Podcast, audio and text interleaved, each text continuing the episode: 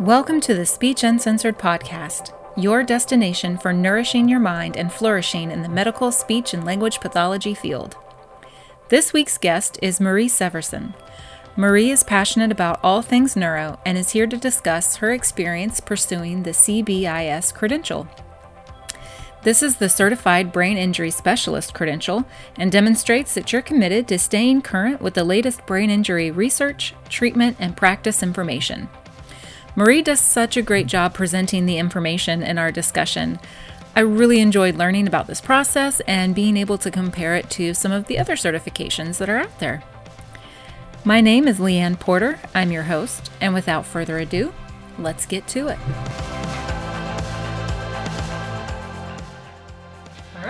Hi, welcome to the podcast. I'm so happy to have you, Marie. Hi, Leigh Ann. I'm a huge fan. Thank you for having me. Yay! All right. So I'm really excited for our topic today. Um, it's something I've been wanting to learn more about. And so I'm really glad that you can share your own process um, through getting your um, certified brain injury specialist. All right, so before we dive into the topic and unpacking like the process um, to get the certification and what it means to maintain the certification, and then just what it means overall for your job and the work that you do, um, tell me a little bit about you. Where are you? What do you do? Yes. So I'm in Madison, Wisconsin, and I've been a speech language pathologist for since 2017, it's like a, a, little over three and a half years.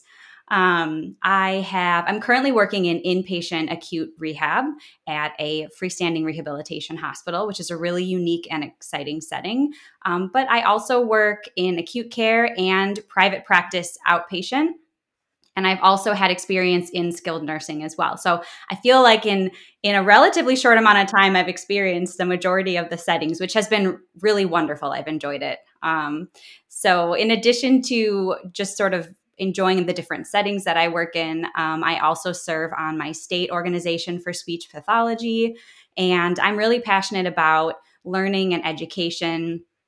And I have presented at ASHA as a grad student, and I've presented at WISHA um, on medical SLP topics, which I really enjoyed. So, in general, I've just sort of I've been trying to learn as much as possible and learning from other people and experts such as um, your guests, and um, just you know just trying to sort of absorb it all so I can do the best for my patients. Um, it's really fun.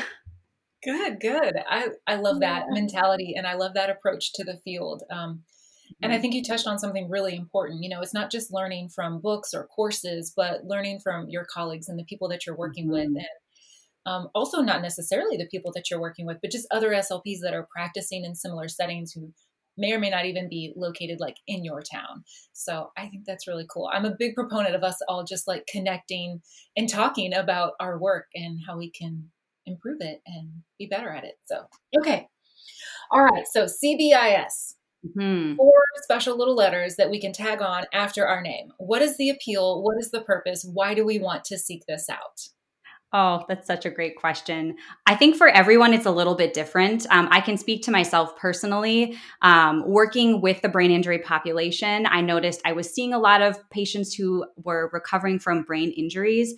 And I felt like in the acute rehab setting, it was really important that I had just extra clinical education and practice um, in that area because it's such a special population and there are so many things not just related to the brain injury but related to um, the uh, chronic sort of lifelong issues that patients with brain injury have um, that I that I didn't know when I uh, first started as a speech therapist. So I was seeing a lot of patients with brain injury, and in my setting, we do have some specialized. We have a special physician who has um, special brain injury certification, and we also have a brain injury committee. So there was a lot of work going on in my hospital related to brain injury, and I felt like really drawn to that population. So I felt as though I needed to sort of have a little bit more um, education under my belt for that. And an occupational therapist at my hospital has the brain injury certification and she told me a little bit about it and i just thought it was it was just perfect it was just the perfect amount of education to sort of get me started learning about brain injury good so then what i'm hearing is the cbis um, certi- certification is not just SLP specific. Like, mm-hmm. is this open for all rehab disciplines? It is. It's open for adult and pediatric focused SLPs as well. It does cover the lifespan of brain injury and physical therapists, occupational therapists, speech therapists. I mean, even um, non therapy staff members can um, apply for the certification. Nursing nursing assistants um, could also become certified. Awesome. That's really mm-hmm. cool. Okay. Mm-hmm. Now, when I hear um, brain injury specialist, um, do they really narrow that down to specific types of brain injury? Like, what types of population fall mm-hmm. under this branch? Who um, would you be able to use this these skills and extra knowledge that you've acquired with in your patient population? I had that same question when I started because I wasn't always working with traumatic brain injury patients. I also had patients who had non-traumatic brain injuries and you you know this certification will prepare you to work with patients that have both um, acquired brain injury and traumatic brain injuries so stroke aneurysm tumor falls motor vehicle accidents sports injuries um, even infectious diseases like meningitis or encephalopathy um, yeah. okay, so the whole range. Like, if anything happens to your brain, like this is a good certification because it's just it's just all about the brain. It doesn't narrow it down to only traumatic brain injuries. Exactly. Okay. And I think that's really important because there most of the healthcare settings aren't specific to traumatic brain injury. Most of S- most SLPs I think are seeing patients who have both traumatic and, and non-traumatic brain injuries.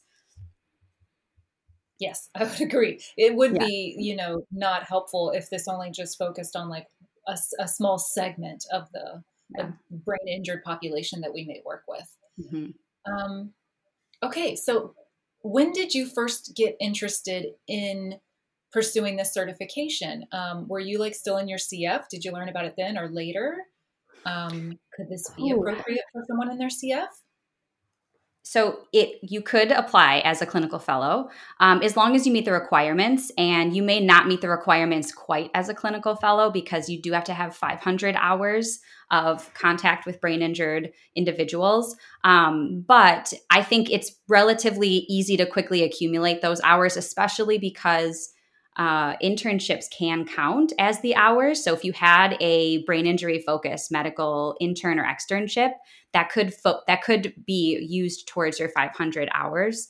Um, I, you know, in the case of the CBIS, I wouldn't say that you necessarily have to have a certain amount of years under your belt to to get the certification, which is what makes it, I think, a little bit different from the other types of certifications out there. It's a little more accessible to our new clinicians, which is great because I feel like new clinicians are the ones that really need the extra foundation. I'm speaking for myself personally. I really felt that was beneficial. And I decided that I wanted to become a brain injury specialist probably about a year and a half ago. Um, and so I, I, took, I spent a lot of time sort of researching on the website and asking my friend, the occupational therapist who had the brain injury certification, about her experience. And right when I was ready to get started with it, COVID happened. So it sort of could just derailed my plan completely. I'm really looking forward to hearing about that aspect as well, like how you've been able to navigate through um, the impact of COVID on acquiring this certification and what that has done for that that path, that journey that you're on. Mm. Um, okay, so let's get into the nitty gritty. So mm-hmm. I've made it. Let's say I've made a decision. I want to become a certified brain injury specialist. I'm I'm going for it. What are the time costs, the financial costs, um, and the I guess well the time just really encapsulates like all the work that I've got to put into the learning. So like what are the continuing education hour um, like requirements there too? Mm, absolutely. So like I said earlier, you need 500 hours of verifiable direct contact experience with the brain injury population. And in order to track those hours, I tracked mine in an Excel spreadsheet. I was able to actually go back and check each day and whether or not my patients had brain injuries that I was working with, and I sort of backdated it. Um, but it's a little bit easier if you know you want to do it to just start ahead of time and start tracking your hours when you know that you'd like to sort of get started. So, um, the experiences, like I said, can be paid or an academic internship. So the CF counts, um, but volunteer work doesn't count. So um, the experience needs to include formal supervision. So in the case of an externship, that individual has to have a professional license that's in good standing, which I think most of them do. All of them should. um, you have to have a high school diploma. requirement. Yeah, exactly. There's really no, that won't be an issue for anyone. Um, you have to have your high school diploma. Again, not an issue for any of the SLPs applying. And then that's it. So there are no requirements related to years of experience or CEU requirements to apply. So it's pretty accessible to most speech pathologists. Oh. So I don't have to do any additional formal, like paid CEU experiences to like accrue like 75 CEU hours to apply for this certified brain injury specialist? Not to apply initially. Now, for maintenance, you will have to. Oh. Oh. oh, okay. So it's like it's like easy to get in, but then to maintain it, you have to demonstrate that you are staying abreast of current practices and diving into the literature and engaging in very structured learning experiences. Exactly. Okay. How many of those hours are required? All right. So for upkeep, the annual renewal requirements are 10 hours of CEUs each year, and they do have to be CEUs specifically related to brain injury. And there are a lot of different options, but you have to have a minimum of two options either state and national conferences, college and university courses, online courses, webinars. You could do journal article reviews as well. Um, so, those are all of the options for the CEU requirements. And then the annual renewal process is a fee of $65. You can pay online or by check. And you actually keep your continuing education records on file. They're not going to ask for your renewal or your, your continuing education uh, proof, but they, they do random audits. And so you want to keep that on you. Um, and they say they recommend maintaining evidence of your CEUs for three years. That sounds a lot like ASHA. that, that sounds identical to ASHA, actually, isn't it? 10 hours every, essentially every year. So it's 30. Oh gosh. Oh my gosh. I'm not even 100% sure. Is it 30 hours every three years for ASHA? I'll be honest, I don't know because I always go over. So right. I, I don't know what the hour minimum is, but it 30 sounds right to me. Yeah. And then ASHA doesn't necessarily make you submit like a specialized form that shows all the hours and where they are. They do have a form where if you choose to record your own, you can record it because, like um, that academy, then they they also will do like random audits. So every year when you renew your ASHA license, you just check a box. Well, I'm sorry, when it's time for your CEU review, mm-hmm. um, then you just check the box saying like, yeah, I've done my 30 hours um, yeah. But of course, then ASHA does have that option for you to just do their CE registry and then yeah, they'll just automatically submitted. Right. So, okay, that's really interesting. I feel like that aligns oddly specifically with ASHA's guidelines. It does. I really I appreciate that. Yeah, except for ASHA, they're just they don't they just put it just has to be professionally relevant. Right. You know, they don't even have a requirement where if you work primarily with pediatrics, all your hours need to be pediatric or right. like nothing even that specific. So, mm-hmm. all right. Okay, cool. Okay. Um, okay. I think, okay, you talked about the time commitment mm-hmm. to get, um, to get the process started. What about the financial commitment? Yes. So this is kind of where it it diverges. So it costs $300 to apply to be a certified brain injury specialist. But if you are taking a course or if you are going to be using a certified brain injury specialty trainer as your proctor, you may have to pay more and it will vary. So if you're doing a self study, it's going to cost you $300 for the application. And if you use their book and their study guide, which I recommend, it's $190, but often the book and the, the companion study guide are on sale for $130. I think they are right now. So it's about, it's about $430 to become a certified brain injury specialist for a self-study track. Okay. All right. And then you mentioned that there are uh, certified specialist trainers to mm-hmm. help people go through this. Um, what would be have you had any experience uh, going that route? Did you do the self study?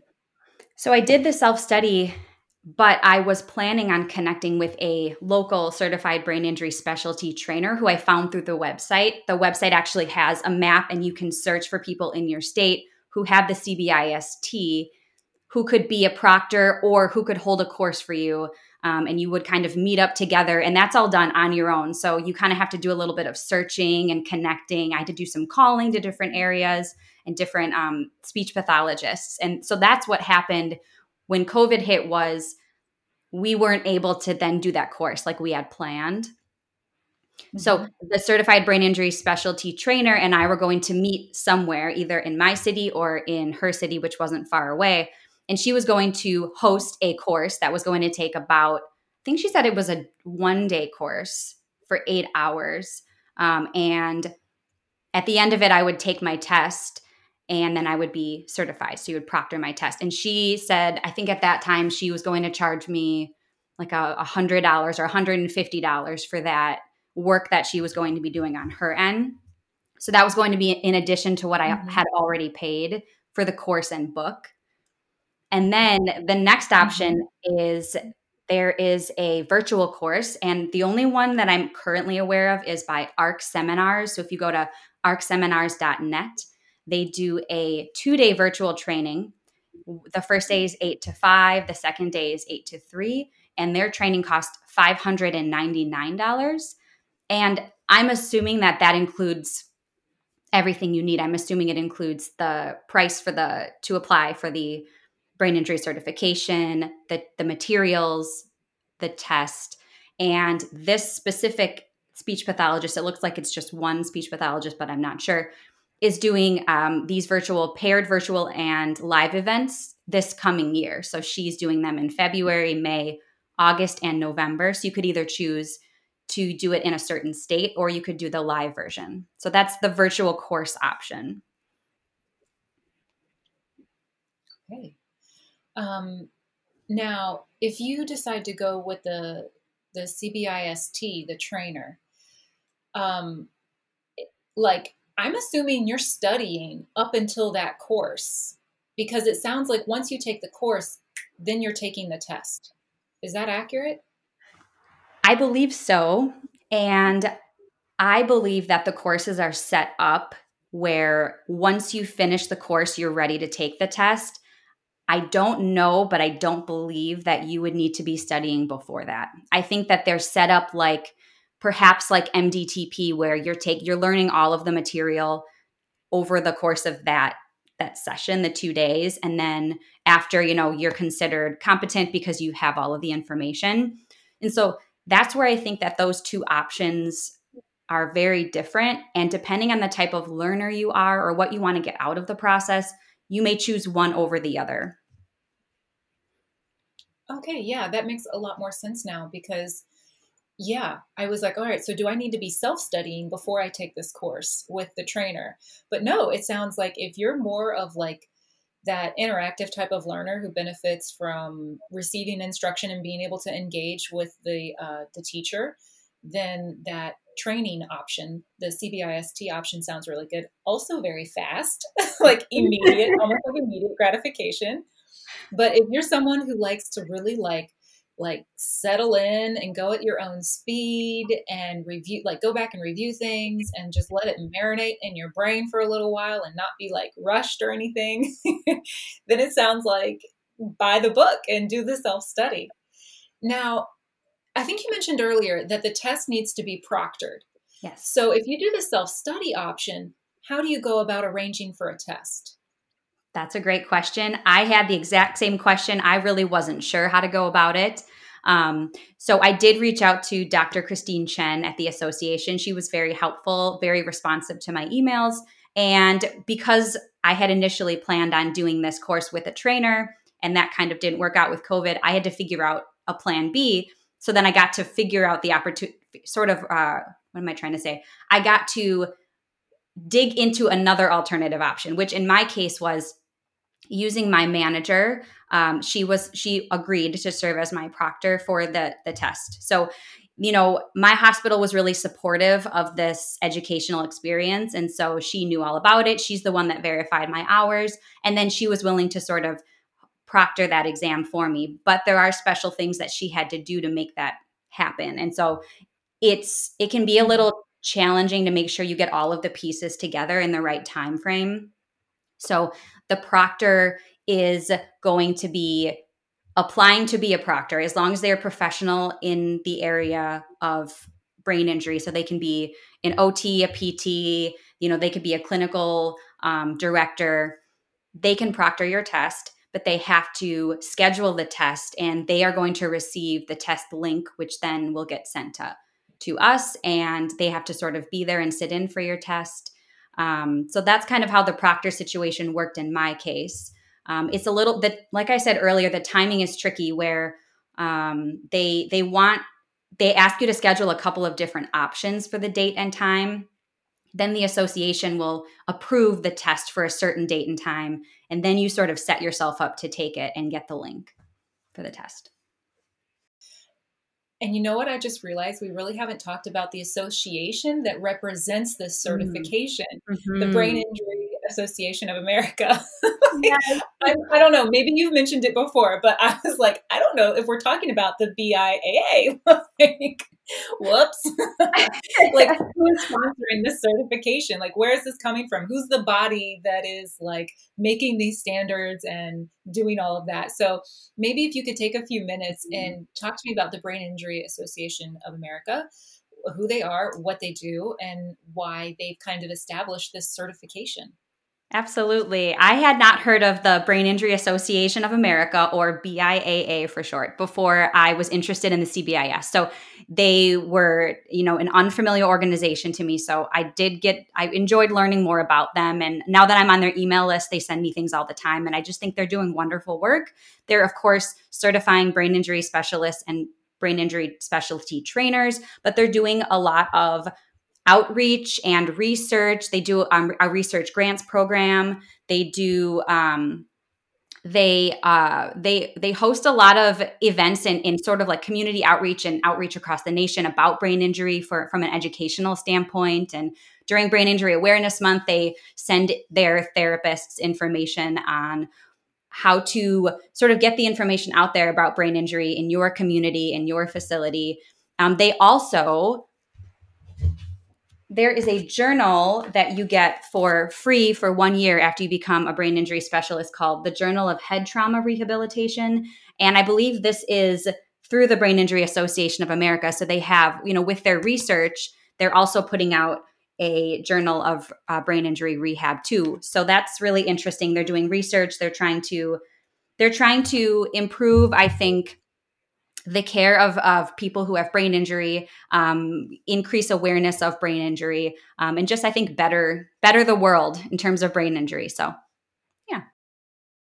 Do you think that it would be beneficial to talk about the pro? I have like a an itemized list of the actual process, and I feel like when I was first starting, I really wanted to know exactly what the process was like. Do you think that would be helpful at all? Absolutely. Yes. Let's okay. do that, please. Okay.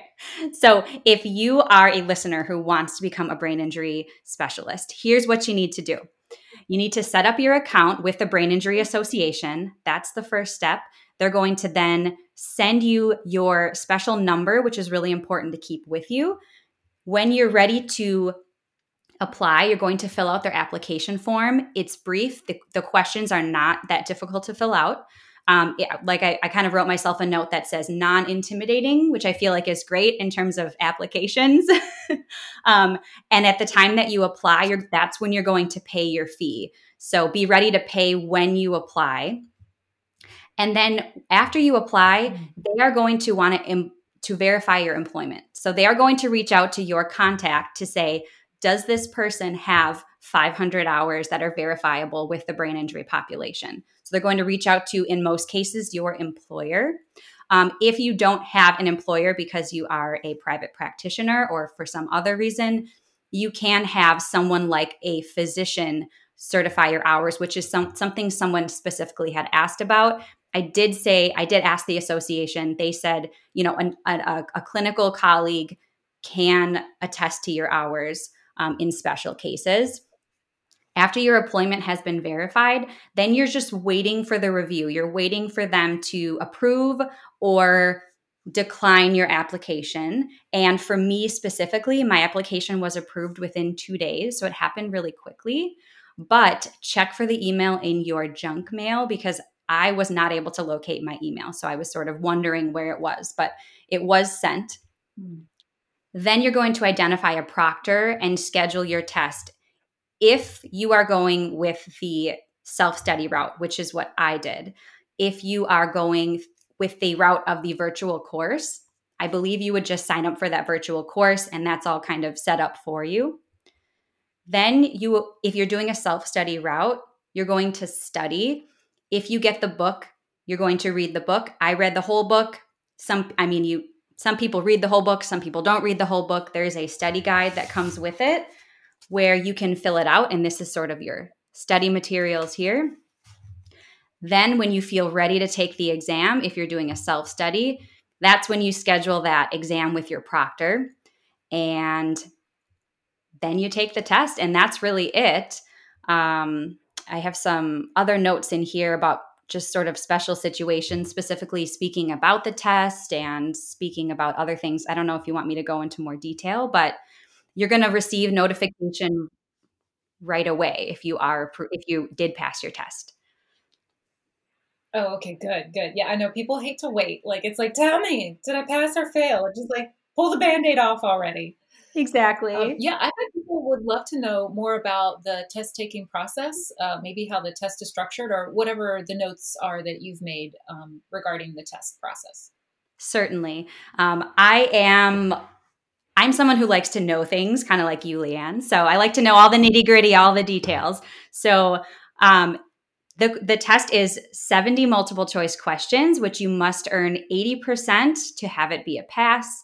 It is not open book and it must be supervised by your proctor. Um, the exam link is sent to your proctor immediately prior to the test. Um, and you will receive notification of your exam score upon completion. I had I waited I think about 15 grueling minutes until my email arrived. so I so after the test I was just so ready to hear and it it may it might take more than you know 5 or 10 minutes. So don't be worried but they will say congratulations if you've passed. Um, and if in the unfortunate event that you don't pass that first time, you can retake the test one time with your in your initial application period, which is one year. So from the time you apply, you have one year to finish studying and take your test. And then if you still need more time to prepare, you can always reapply. But I do believe that would include repaying your application fee. So um, you do have two chances to take the test and pass it. All right, that sounds good. I hope that kind of like reduces some of that test anxiety I know some people have. Um, so, okay, good. All right. Does that cover kind of that process? Are you ready to talk about like now that you've acquired those four special letters after your name that you get to tack on? Um, what what do you do with it? What's it for? Like exactly.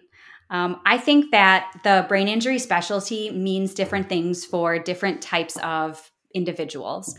Um, I think for some people, it's really exciting to have a specialty, and it's exciting because it may it may be beneficial for your workplace. You may be able to use it to help you with a promotion. You may be able to get a pay raise. I think that varies by facility. Um, in my case, personally, um, I was just, I knew that it would be really important because I work with a brain injury population. I thought that it, you know, it's kind of as for SLPs, it's sort of our job to make sure that we know everything that we need to know for our patients so that we can do the very best for them. So I think that in that case, because there really isn't enough time in grad school to be focusing, you know, an entire course on brain injury, unless maybe, you know, maybe you're very lucky and you did have one. Um, but you know, to really dig deep into brain injury like this is it's really great because again, it's not just about the anatomy and physiology or um, the physical outcomes of the brain injury. This course really focuses on the whole person and not just the person, but their caregivers. And it focuses on, you know, mental health considerations with brain injury and return to work considerations with brain injury. And if you're working in any type of a rehab facility, those are really important considerations. And you might be the first person that brings that up at your con- team conference meeting or you know brings that up to your case manager or to or to a colleague um, so it really helps sort of set a speech therapist up to be an expert in that area where you can you can educate your peers you can collaborate better with your peers um, especially physicians so having that little bit of extra education the extra letters after your name I think sort of sets a precedent for you being more of an expert. And then what you do with that is sort of up to you. I think it's kind of like you get out of it what you put in. So if you are if you really want to become a brain injury expert, you know you're going to need more than just the CBIS, as in my opinion. Um, I just took ASHA's. Asha had a, a, traumatic brain injury course. It was fantastic. Um, it was about 26 hours of brain injury coursework, and that went a little bit more above and beyond than this did. So I think that it certainly isn't the end all be all, but it could be if that sort of suits you and your needs. Um, but again, like I said, it's it's what you make of it. Yes, I agree. I like, I like, I love that sentiment though. It really like isn't everything in life just what you make of it. Like what you put in is what you will get out. And so, why would this certification be any different from any like any of the other scenarios? Yeah. So I think that's really, really well put. Like it will mean different things to different people. Um, it will have different results for you. So I think um, I, yeah, I just wanted to kind of really unpack and get a really clear picture of what is the commitment that you're putting into it? What is the return on that commitment? Mm-hmm. And then where do you take it from there? Once you have like acquired this title, this specialization, um, that it doesn't stop there, right? Because you mentioned there's certification. So let's dig in a little bit more into the certification. Um, what does that look like? The um okay so when i say the certification am i thinking the renewal? Should you i be mean, more specific? I think, I think you mean the annual renewal. Yes thank you. Because we we're certified now. We're living okay. in the world where we're certified.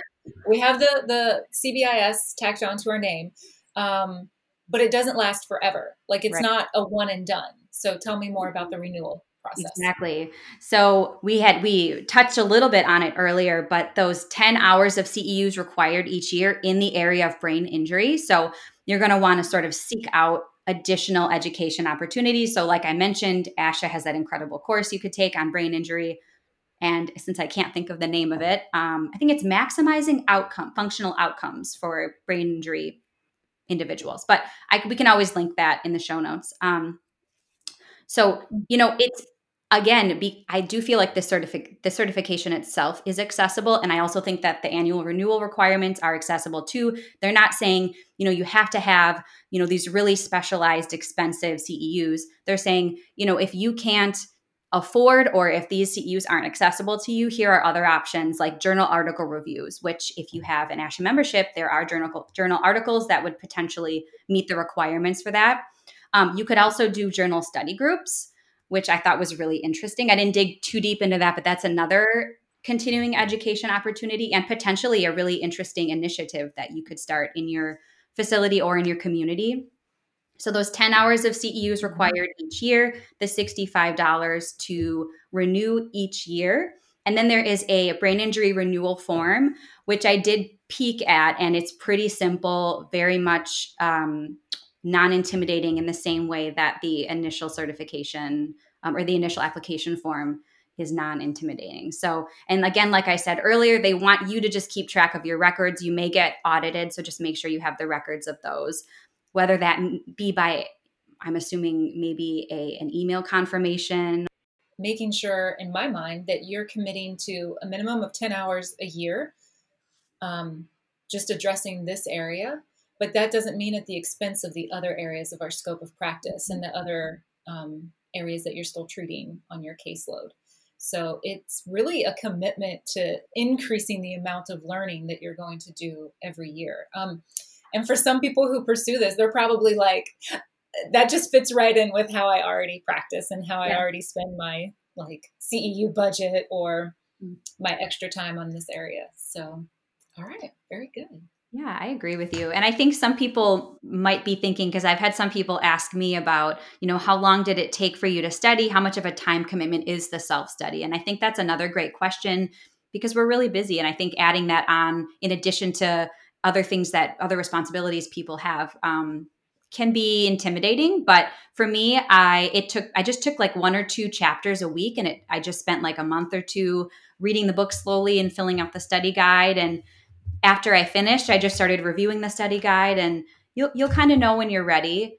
Um, you know, I think other people have asked me, you know, if the test is intimidating or challenging, and of course, I can't speak to the test specifically, but I will say that I do think that the the coursework prepares you well, but it is important to be very familiar with the book and the the topics. Um, I thought that the test was appropriately challenging given the, the given the content. So this isn't one of those ones where you're going to be able just to go in blind. Um, but it's also in again like everything else in this in this course or certification, it's accessible. That's awesome. Now mm-hmm. I'm really fascinated. Like you know, you did like a, a self study course. I'm like really tempted to be like, if I went the CBIST route and did like one of their in person classes and then took the test, and that was like all I did, mm-hmm. like, would I be able to pass? Like, now I'm like, ooh, a challenge. I'm so curious.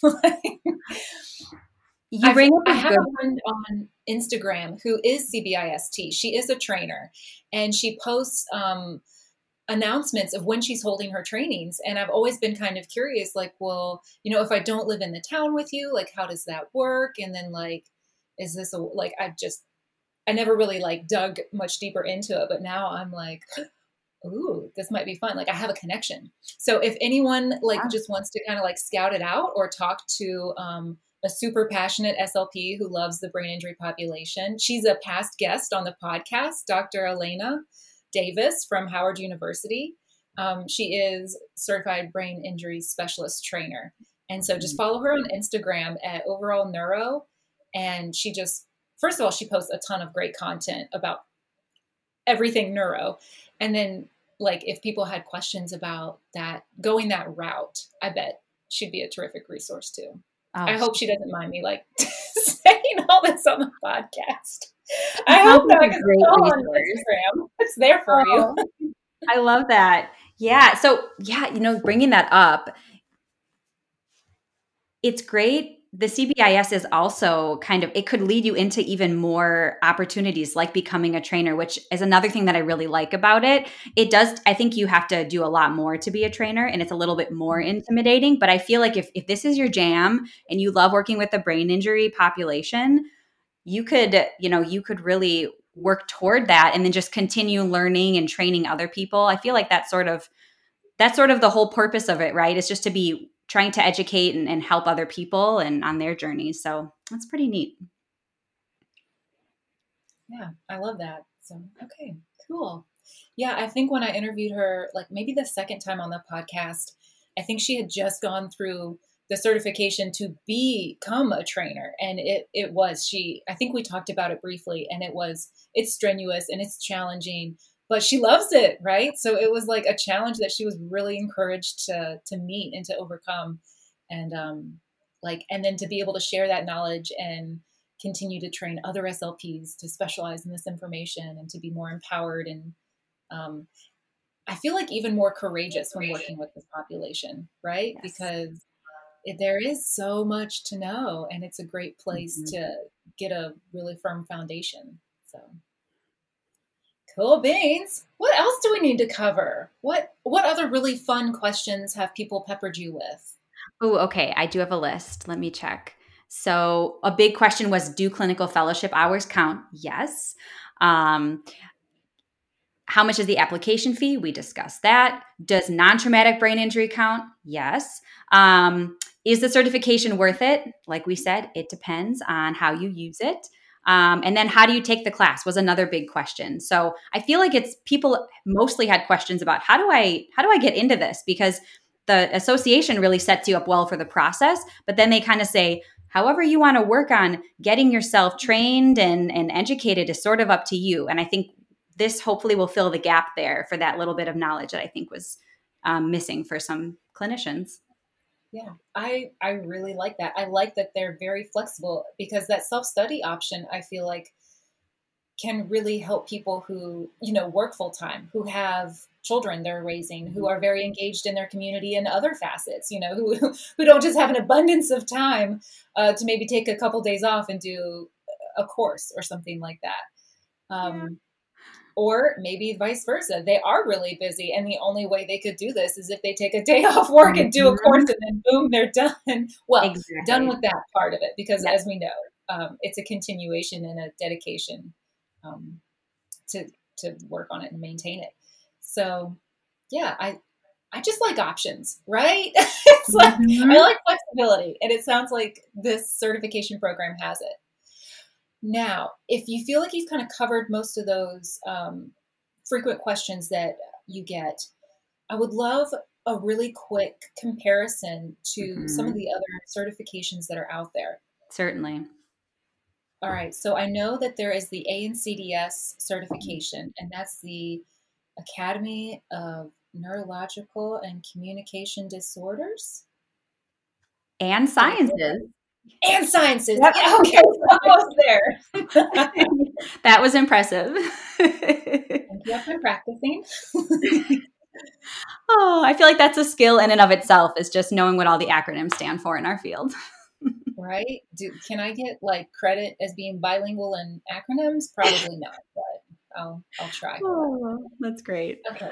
Yes. So for the ANCDS, you need five years of experience in the field to start, and you need 60 hours of continuing education within the last three years, three letters of recommendation, Ooh. a resume, and it can take up to two years to complete the process. So you could potentially, if you're just starting in the field, you could potentially be looking at seven years from now. If you just started, you could be ANCDS at the in the on the long end. So it's quite they're a long around, are they? Right, they're not at all. And I think that it it's a different type of certification. They're really I think this is for people that really want to be experts in the neurologic communication disorders. Um, so the way that they do this, the way that they identify whether or not you're an expert in the area, is by having you write two case studies. And I've actually read through some of the example case studies, and they are very intense. So it's very much the entire patient, everything about them from their lesion location to their social history to the therapy, the evaluation, the outcome. You have to cover eight content areas and complete an oral presentation and discussion, which is reviewed by a three person review team of experts.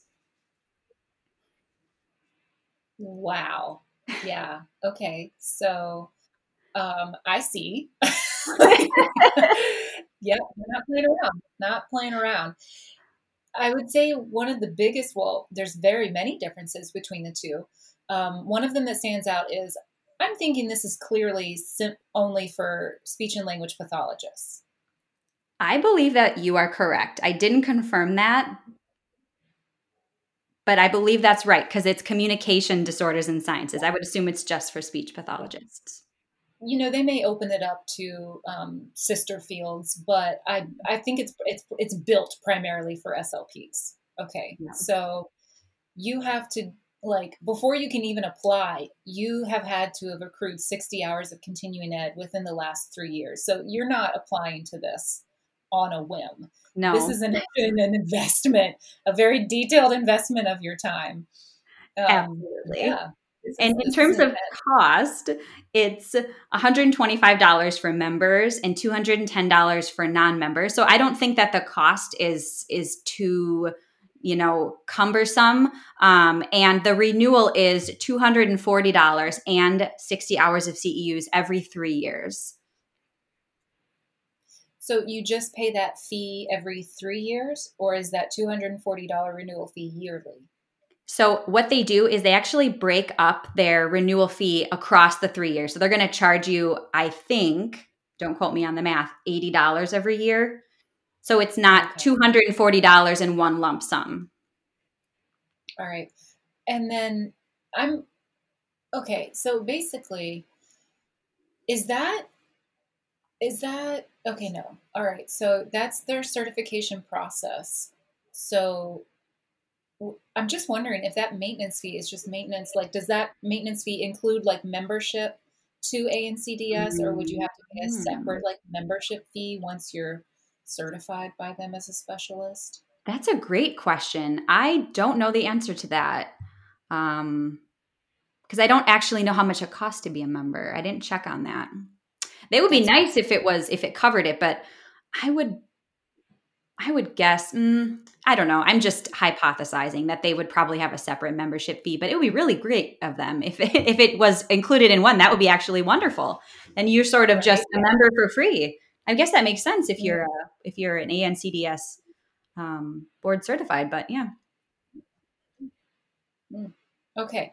Um, all right. So within our field, would you say the CBIS and the ANCDS board certification are the only two things really available for SLPs to pursue within the uh, brain injured community or the communication sciences kind of area that specialize like in the, that realm, that population? That I'm aware of, it is, but I would love to hear if anyone has any other that they've that they've heard of. I just haven't heard of any other ones. Um, mm-hmm. Yeah, so I think those are the only two um, but who knows? Maybe there's something else out there. Okay. Um, now, you also prepared some material to compare it to board certification specialist in swallowing. So I didn't know if you wanted to spend a few minutes to kind of compare it to that process. Oh, wait. Sorry. Before we go into that, um, I hope we made it really clear that, like, for the CBIS program, that is um, created by the Brain Injury Association of America, mm-hmm. like we mentioned before. Mm-hmm. And the ANCDS is a um, organization as well that has their own board certification. And so ANCDS is the organization behind the ANCDS board certification. So I hope that makes that clear as mud. Now, for board certification in yeah. swallowing, who is behind that? So that is the ooh. So they have a very interesting acronym. I think it's like ASSD. Can't actually think of it now. Um, I'm sorry. Now I have to look that up. It, it is. It's ABSSD. That's the.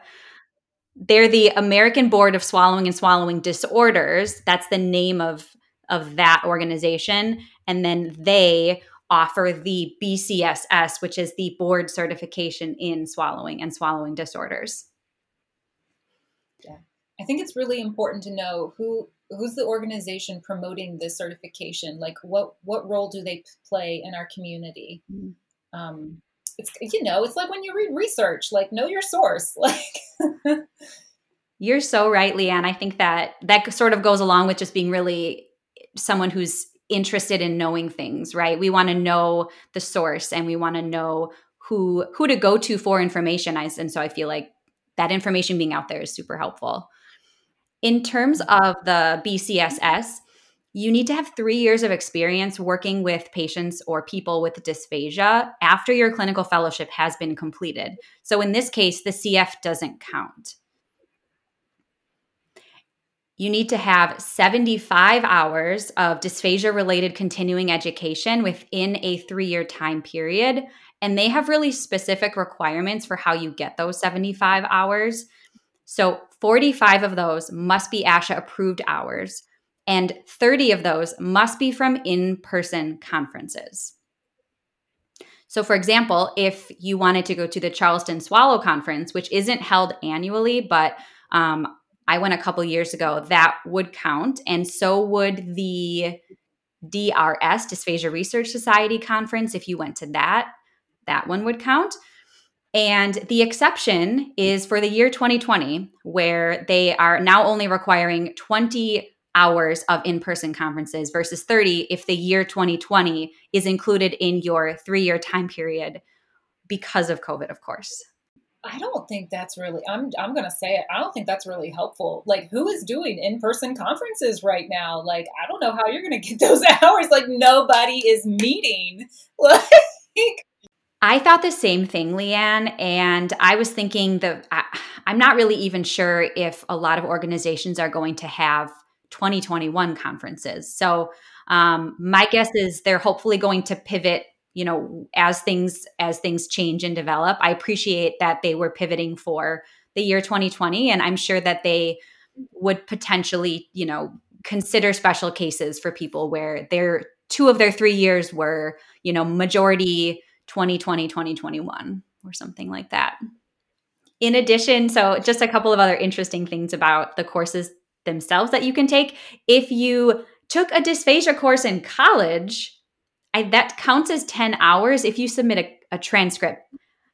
I don't know what the time period is. Like if you took a dysphagia course in like 2000, does that still count? I'm I'm curious. I don't know the answer to that, but I would definitely send them an email and ask. No, I think it's like if you if you audit it or if you do pay like the tuition, if you take it like now, like if you just went back and took it, I don't I don't think it counts like back when you were in school. I think it's part of that three year time period. That that would be my guess. That makes more sense to me. Thank you. and then if you're an instructor in dysphagia, that counts as 35 hours. Oh, fancy. Yeah.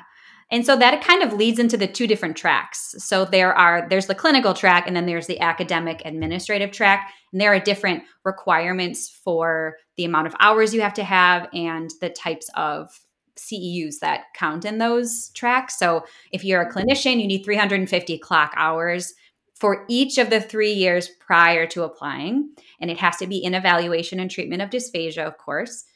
And if you are supervising a student or a clinical fellow of so someone providing dysphagia treatment, that that supervision can count as 100 hours. Hmm. And then if you are on the academic or administrative track, you just need 100 clock hours for each of those three years. Um, and then you need to have uh, 450 hours accrued in diagnosis and treatment in the four years prior to applying. So it just it it sort of allows for someone who's not really that clinically based to still apply. So that covers the continuing education and the amount of clock hours. And then there is there are a lot of different areas where you can demonstrate advanced skill with this in dysphagia. So for a clinical track, you might demonstrate advanced skill by completing activities in education and mentorship, leadership opportunities, scholarship and research. Um, you know, if you're in if you're in academia, maybe you're publishing an article. Um, there are a lot of different things you can do. For example, you could go to ASHA and present, and that would count as an advanced skill.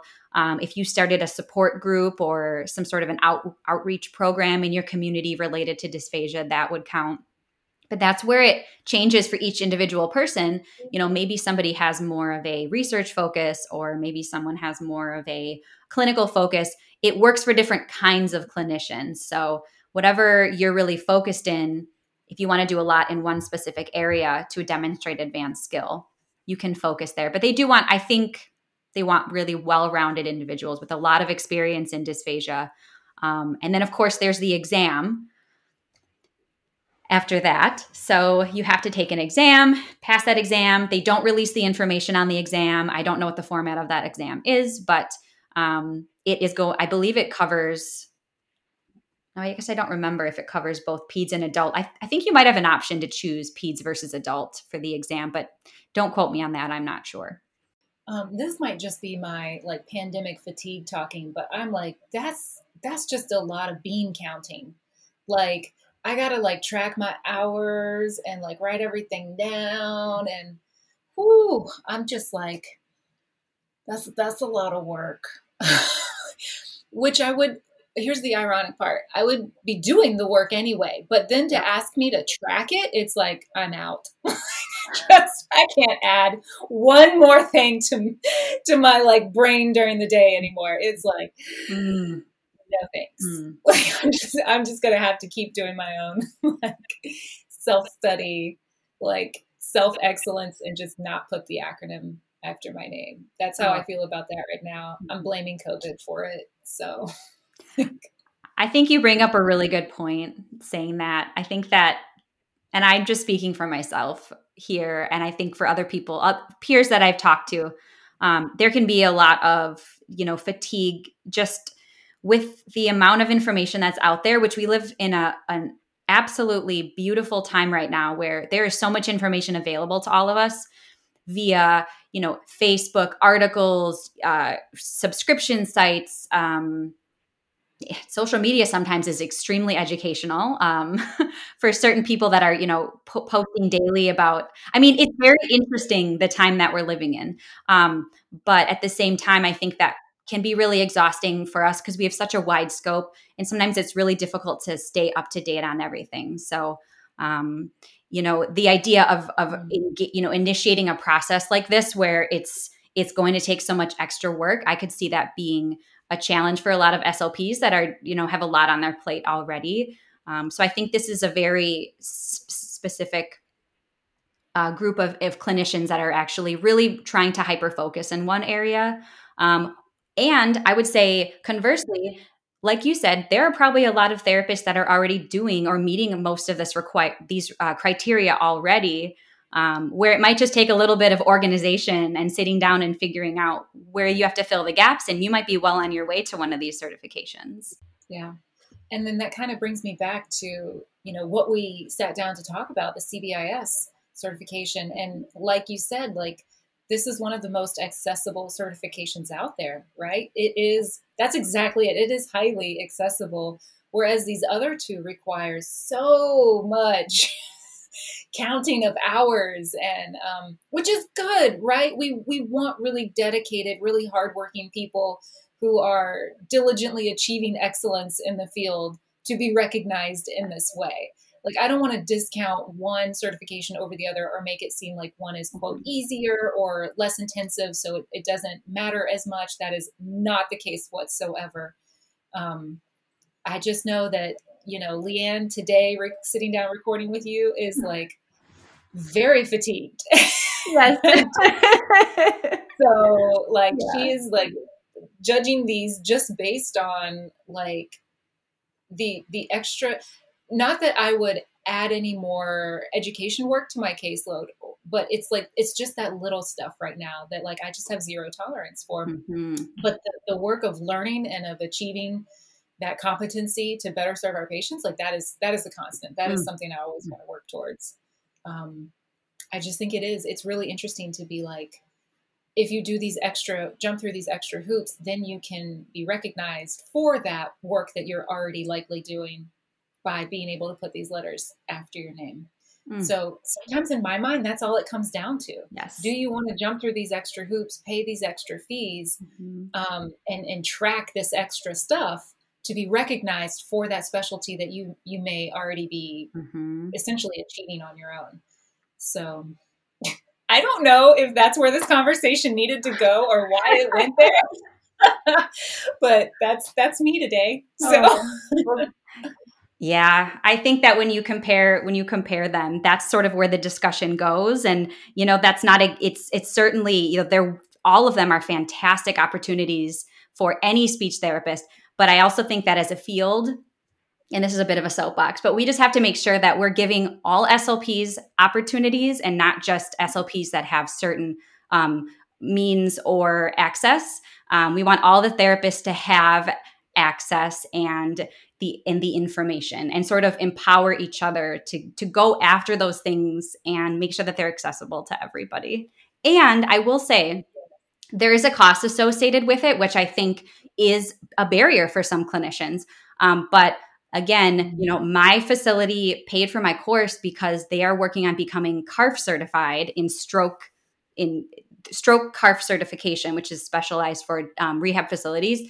Um, and it really makes your organization, if you work for an organization, it makes them look better when their therapists and clinicians have advanced certification. So if you can find a way to really demonstrate that value to them, it will hopefully have it will hopefully encourage them to support more clinicians financially to seek those additional certifications.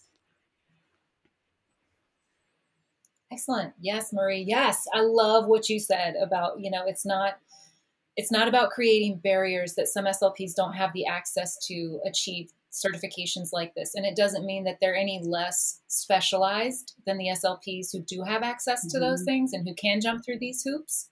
So um, I think I was, I was, I don't know, maybe I, I felt that way. I just wasn't able to express it because yeah. that's that's where I feel too. I don't want it to make it seem like you're not passionate enough or you're not knowledgeable enough about this this specialty if you don't have these acronyms behind your name if you do have access to these services if you do have the time and and you're not like fatigued out like Leigh Ann right now like by all means go pursue a specialized certification like you do you boo but if you're if you're in Leigh Ann's boat right now and you're just really happy that you're showing up every day and giving your best for your patients then mm. keep mm-hmm. doing that mm. Yeah, you're absolutely right. Super. All right. Shall we end on that note? that seems like a good place to end. all right. Uh, I'm giggling all nervously because I'm like, "Ooh, did I overshare? Oh, I hope not." Okay. I don't think so. All right, all right good. All right, Marie, this was wonderful. You did so much prep work. You brought so much information. You did leg work. You reached out to um, the Brain Injury Association of America to mm-hmm. check your facts and make sure you are representing the process accurately. So, thank you for the work that you put in um, to share this information with our listeners. I really appreciate it. Mm. I am so grateful to have been on this podcast, Leigh Ann. I can't thank you enough for um, giving me a platform to share this with your listeners. And I just want to say to all of you listening, you're doing the very best you can right now, and you are enough, and hang in there. That's so awesome, girl. That's what I needed to hear today. Thank you. Thank you.